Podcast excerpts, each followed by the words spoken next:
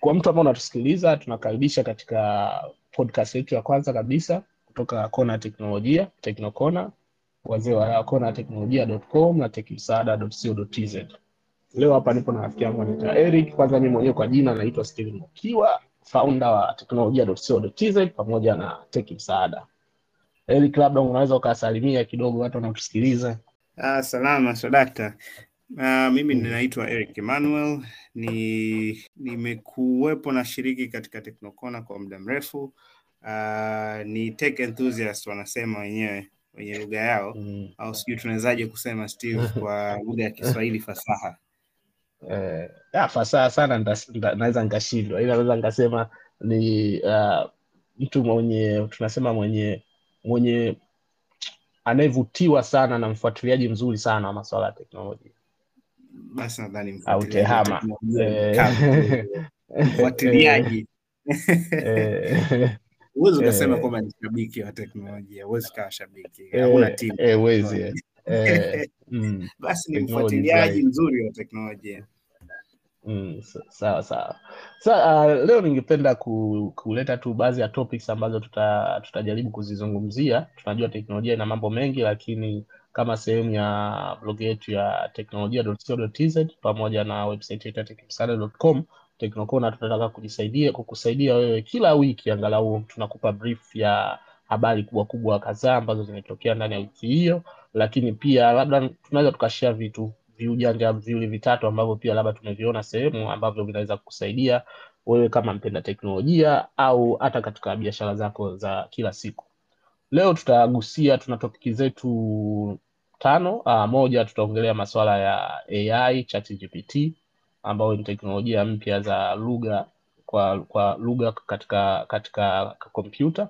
Lakini pia tutaongelea kuhusu kampuni moja inaitwa Boston Dynamics ya utengenezaji roboti ambayo imefikisha miaka 40 kwa sasa.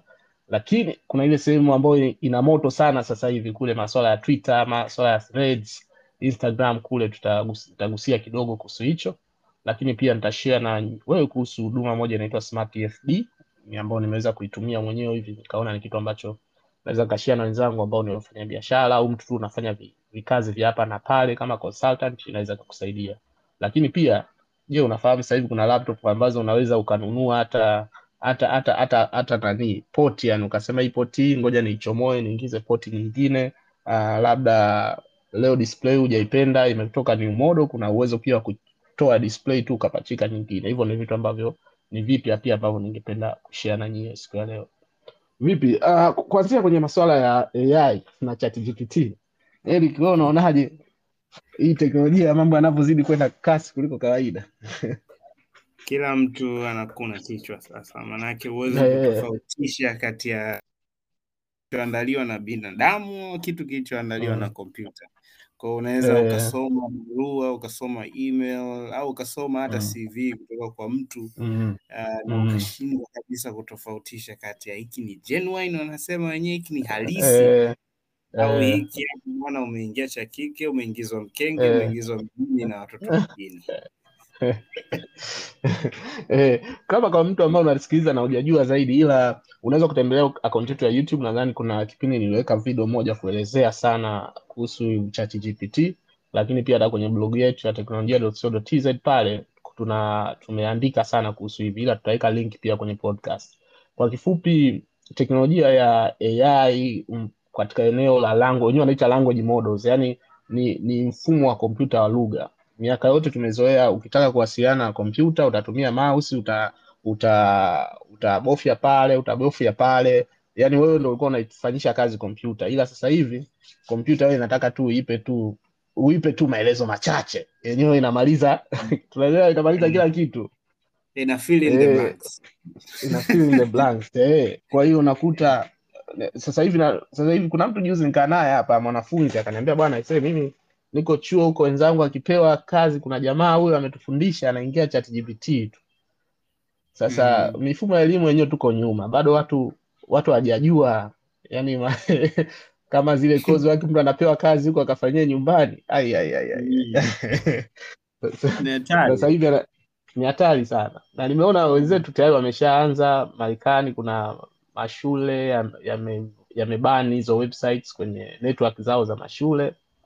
Umeona, lakini pia wamesema inabidi pia waanze kuangalia hata baadhi ya kwenye mavyuo, kazi nyingi ya research zile ya mtu kuandika zoezi la kwenda kufanyia nani sio tena, inabidi tu afanyie anda uangalizi, kwa sababu yani ni vigumu hata kwa mwalimu kugundua kama ulivyosema, ni vigumu sana.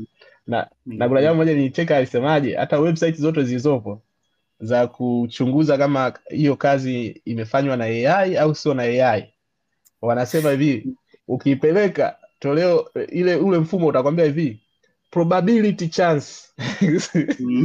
Sasa mwanafunzi yote atashinda hiyo kesi, atakwambia ashakwambia ni probability. Mimi sikutumia, huwezi kumbisha. Ni ngumu sana. Lakini pia sasa kuna kitu cha hatari, nilikisoma ilikuwa ni jana nadhani. Kuna research moja imetoka ambao wamesema wamegundua ChatGPT imeanza kupungua usahihi, yani usahihi wake umeanza kuporomoka. Lakini sasa wamehusisha pia kutokana na maboresho ya haraka yanayofanywa na developer, lakini pia kutokana na jinsi gani watu wengi wanaenda kuinteract nayo. Kwa hiyo badala ya kuwa smart zaidi imeanza kukosea baadhi ya maswali ambayo ilikuwa inapata vizuri tu miezi mitatu minne iliyopita.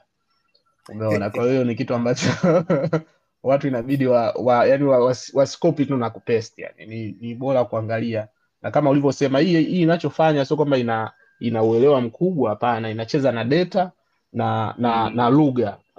Kwa hiyo inaangalia vitu ambavyo vishafanywa, vishaandikwa na watu wengine na sehemu nyingine inaweza kukaa sio sahihi na inakurudishia tena. Kwa kifupi na nani wamechukua process nzima ya binadamu kuweza kungamua vitu alafu wamefanya iende kwa kasi zaidi, kitu ambacho computer inafanya bora zaidi.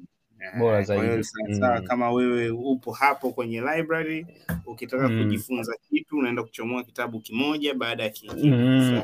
Computer inaweza kufanya vile kwa haraka zaidi, inachambua vitabu bidi kubwa mno. Ni maboresho kwa teknolojia inapokuja, inakosea, inapatia hivyo hivyo tunavyoenda, lakini ndio inazidi kuwa bora. Kubwa zaidi sasa ni binadamu kujitathmini. Jinsi gani tunaweka sheria yetu. Sheria. Kwa mfano ukitumia hiki kitu na ukijulikana umetumia, basi ni hiki kiasi kwamba mtu afanye iko kitu akikumbuka kwamba sheria itambana vibaya. Utabara sana. Na jana nilikuwa naangalia zaidi habari, nimeona tayari hadi Security Council, umoja wa usalama wa Umoja wa Mataifa, kamati ya usalama Umoja wa Mataifa UN, wamefanya special session, yani kikao yani specially kwa ajili ya kuongelea tu masuala ya AI na language models.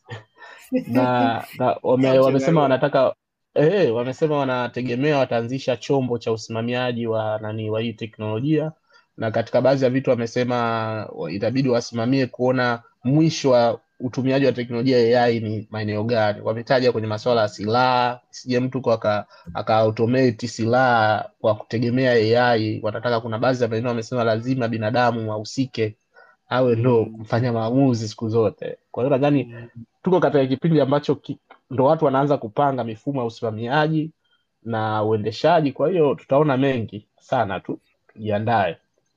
Steve, naona hii inanikumbusha Terminator. Ndio Terminator. Ndio kitu ambacho Elon Musk anazasinacho sana. Maana Elon Musk naye anasema jamani, inabidi tu tuweke break kwanza, tuspause kwanza, tutengeneze sheria ya usimamizi. Maana kila kitu tunaona kwenye movie sasa vitu vinakuja.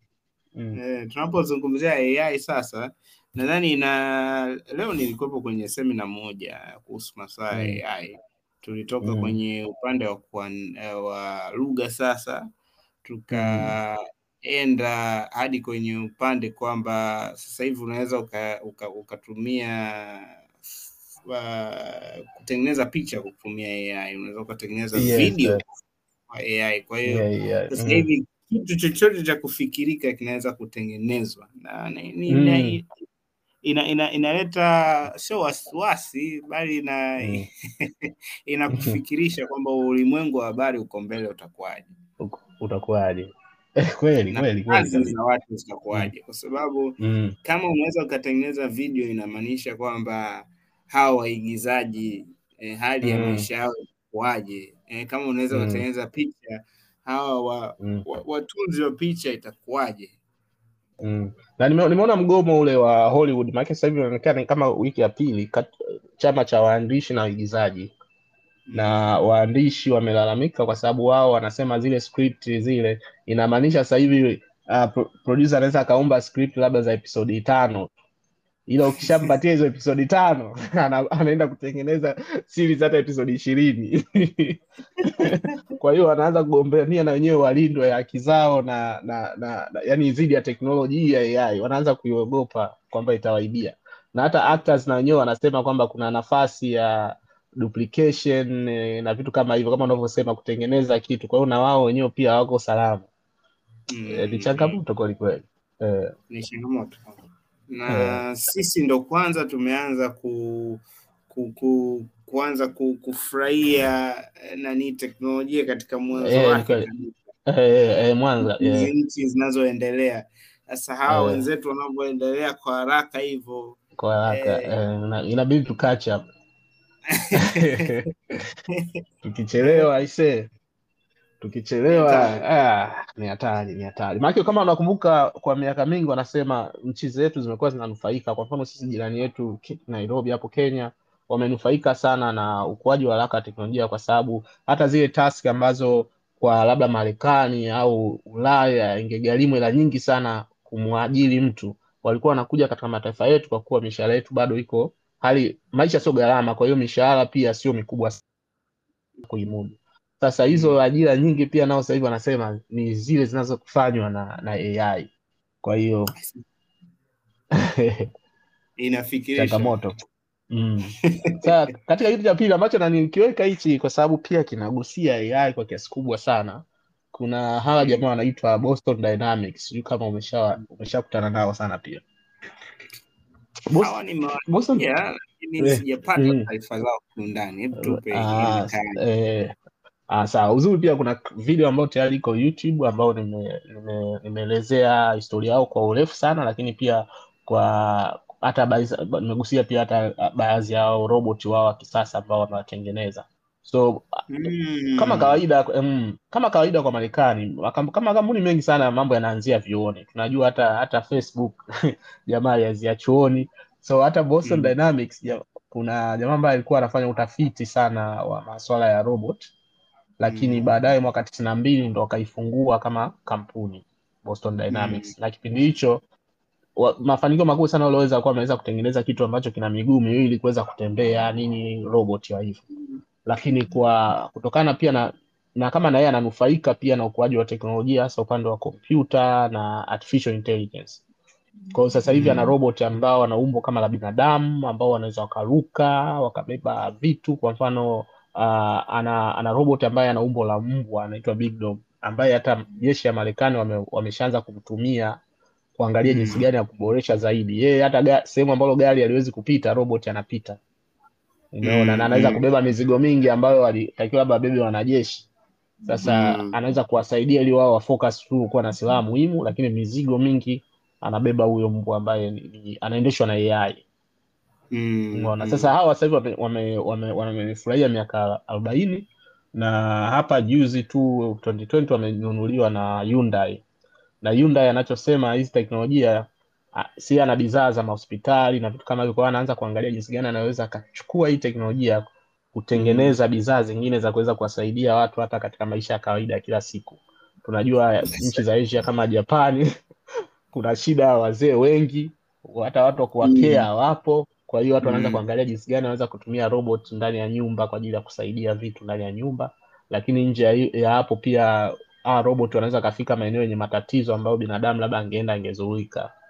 Kwa hiyo ni kitu kikubwa sana. Lakini historia kubwa na kuangalia jinsi hizo robot zao zilivyo, wanaweza kucheza muziki. Yaani ni robot wa kisasa sana. Video iko YouTube. Hapo tusubiri bila shaka video moja hapo Kona Teknolojia pale YouTube utaipata. Sasa sehemu nyingine bwana ni vita ya tuseme vita aliyoletewa Twitter na Thread ambao nadhani hizi wiki mbili tatu imekuwa ya moto sana. Hivi usha sign up? Mawili. Ushaiangalia? Hii Thread bwana nimeiona na imekuwa ikiwa pushed sana na Instagram kiasi kwamba ukienda page nyingi za watu wa kawaida na hata page za makampuni basi unaona pale juu kwamba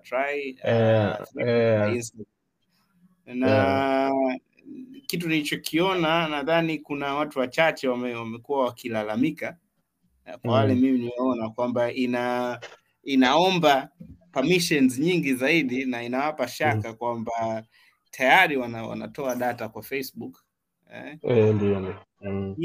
kila wakiombwa wanapata shaka, lakini ukiachana na hiyo naiona inakuwa viral sana. Mimi nilikuwa katika leo watu milioni 10 wa mwanzo. Nadhani iko 10 na point kidogo. Maana yake watu nadhani kitu kikubwa kilichokuwa kina push pia kwa Threads ni kwamba join nani yako inakuwa pia pale. Nadhani na hiyo ni trick ambayo Facebook wameitumia. Wameitumia kupush watu zaidi ili wawae namba zao mapema. Unajua kwa kiasi kikubwa na hii product imeletwa wakati ilikuwa haijakamilika.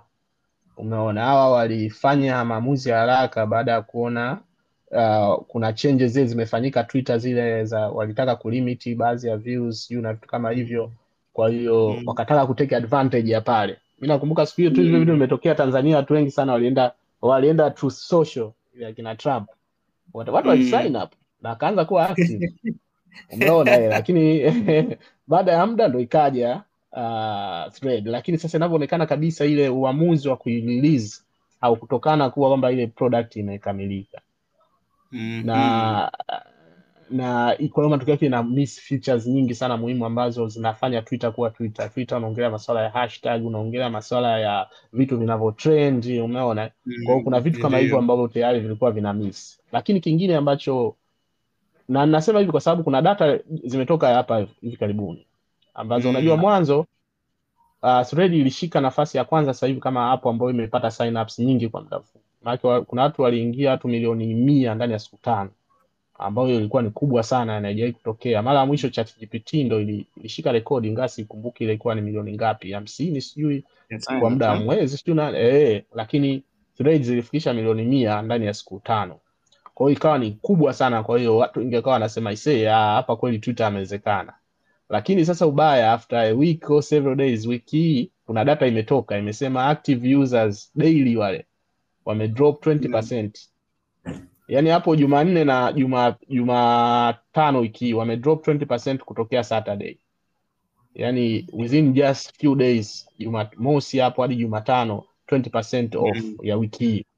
Umeona alafu nje hapo tena hata ile muda gani watu wanatumia wametoka kutumia 20 minutes sasa hivi under average less than 10 minutes. Unaona kwa hiyo kunazani kulikuwa na ile excitement pia ngoja niende kucheck nini kinatokea. Umeona alafu unafika kule sasa hata timeline yenyewe alikuwa bado hajai update bado unajua. Timeline ya kule unaona kila kitu yani algorithm inakuletea lakini haitegemei wewe unamfollow nani nini haijali. Inakuletea unaweza kuona vitu ambavyo vya watu ambavyo hata uwafollow. Kwa hiyo hiyo inaharibu kabisa user experience.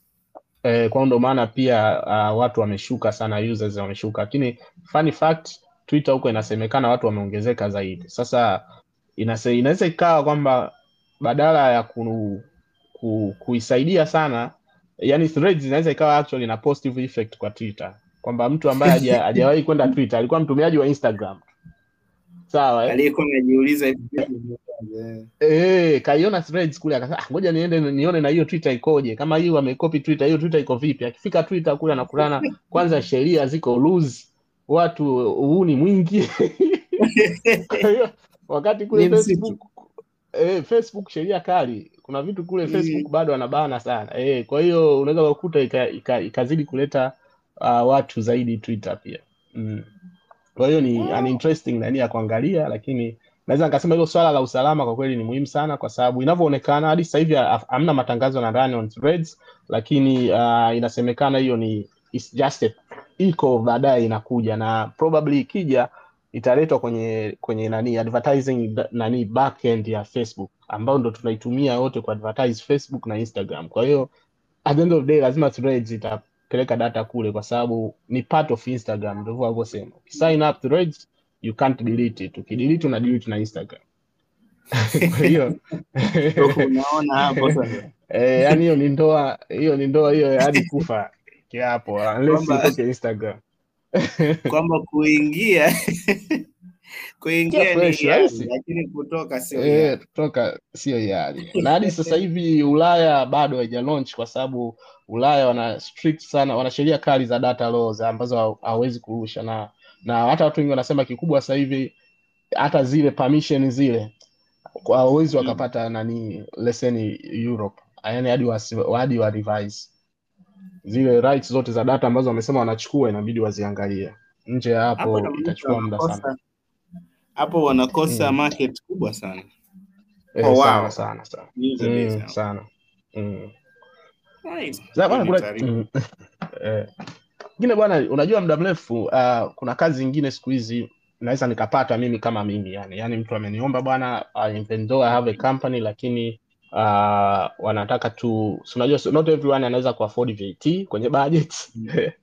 Alafu kwa kazi ambazo labda ni mimi mwenyewe tu naweza nahitaji mtu anataka kuniengage personally, lakini anahitaji receipt.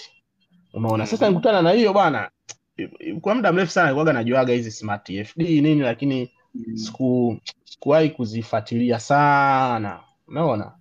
Kwa hiyo nataka kushare na wengine, kwa sababu kuna nimekuja kugundua process yenyewe ni rahisi sana. Na kweli siku hizi kuna watu wengi, mimi nafanya kazi na vijana ambao ni consultants, lakini wengi ukiwauliza receipt wanasema hawana receipt.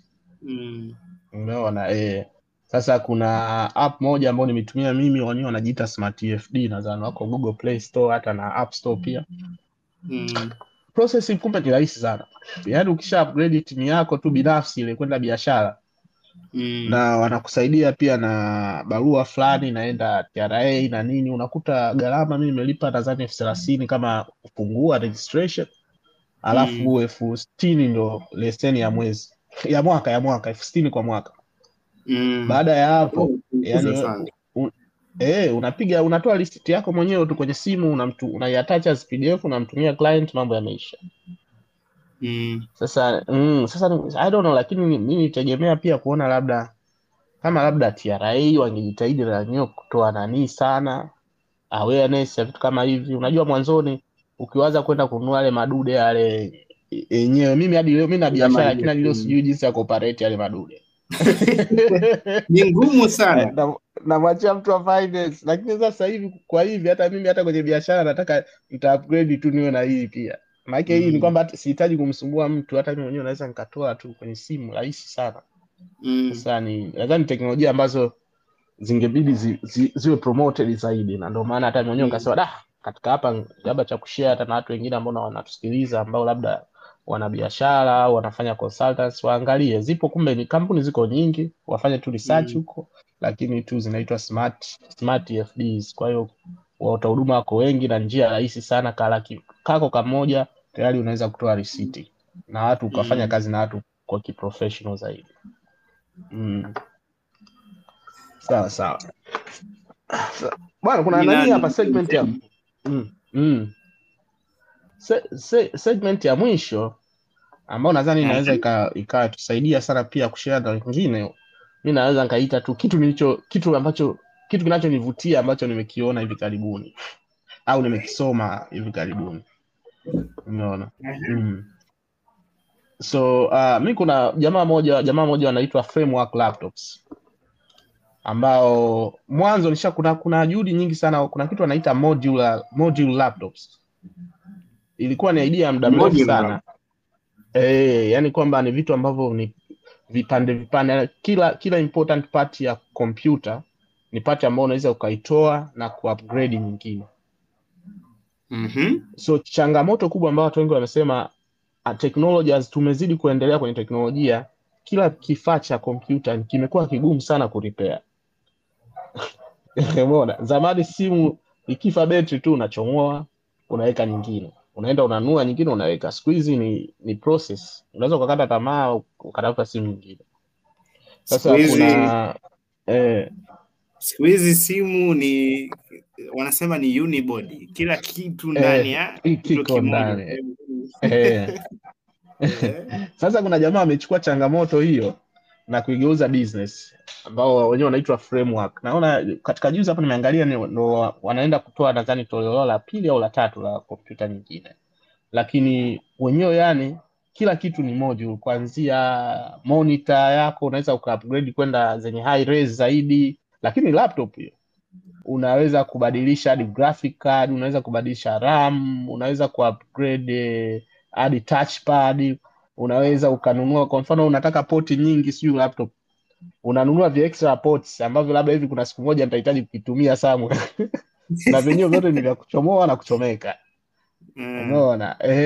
Kwa hiyo yani ni vitu ambavyo before watu wengi walijaribu wakasema vinashindikana. Lakini hawa jamaa wameweza, afu wameweza kwa laptops ambazo body yake ni unaweza kusema ni kama tu MacBook Pro zile. Yani sio nene sana. Hicho ndo kitu cha hiyo ndo kitu ambacho kilikuwa kinaingia akilini kwangu kwamba kwa hizo laptop inakuaje yani ni aziko nani sana. Na labda kuongezea tu katika tutakavyo upload podcast kwenye account yetu ya YouTube tutaweka pia visuals kwa baadhi ya vitu tunavyoongelea kwa mtu anaweza kutembelea kule na kuziona vizuri zaidi. Ila ni kitu ambacho ni jamaa ameanza kuwa na mafanikio na nadhani laptop moja zinaanzia kama sio 1.67 million huko hadi 2. Something million t-shirt. Lakini hapo una customize hata laptop ya kwanza unaonunua una customize. Unaamua labda mimi nataka port hii tu, nataka port hii, nataka labda ije na graphic card hii. Una vitu vyote hivyo baadaye unabadilisha. Hadi processor unaweza kaamua nataka AMD, unataka Intel. Lakini hata hizo pia zenyewe zinauzwa tena baadaye independent. Yaani unaweza leo ukaamua uachane na Intel ukakitoa kaingiza cha AMD. Hiyo ni ulimwengu mwingine kabisa. Ni ulimwengu mwingine kabisa. Yaani kitu ambacho mimi nimejiwekea hiyo lazima ngoja nipambane, lazima nije kununua hiyo. For research purposes. Ukimtu yote ukitaka kufahamu zaidi kuhusu hizo laptop unaweza kutembelea website yao inaitwa framework.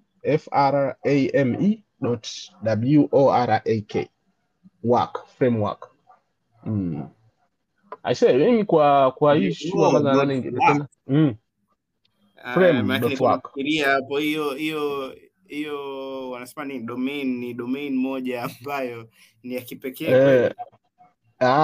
Nadhani ndo zile katika domain mpya zile zilizokuja naona na hii imekuja work. Basi bila nanga katika vitu ambavyo nimependa kugusia ni hivyo, unless kama una kitu kingine chochote hapo cha kuachia watu, ili hayo ndo hayo. Steve, mimi nadhani ni tulikuwa na session nzuri zaidi. Session yetu ya kwanza nadhani ni furaha kuweza kufungua uwanja mwingine wa TechnoKona kuweza kuwafikia watu wengi kama sisi ambao wanapenda kufuatilia teknolojia tena katika lugha ya pendo ya Kiswahili. Nimefurahia kuweza kuanza. Asante. Hivi. Asante sana. Basi aisee kwa wasikilizaji wetu ni kwamba kumbuka hii ni sehemu nyingine ya blog yetu ya www.technolojia.co.tz. Lakini pia ni dada wa huduma yetu nyingine ya Tekimsaada ambao ni huduma ya kutoa huduma za tehama kwa biashara ndogo ndogo, na hiyo inapatikana kupitia website ya techmsaada.com, na tunapatikana katika mitandao yote ya kijamii. Unaweza kutupata kupitia TechnoKona na pia kupitia Techmsaada. Hadi next time, asanteni sana, endelea kuwa nasi.